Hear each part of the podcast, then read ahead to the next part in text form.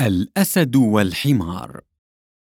ذات يوم بينما كان يسير الأسد فخورا في الغابة والحيوانات تفسح له الطريق احتراما نهق الحمار وتلفظ بعبارة احتقار عند مرور الأسد.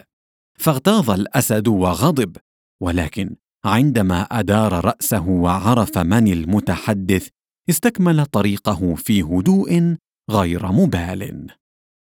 لا تصغي إلى ملاحظات الأبلة.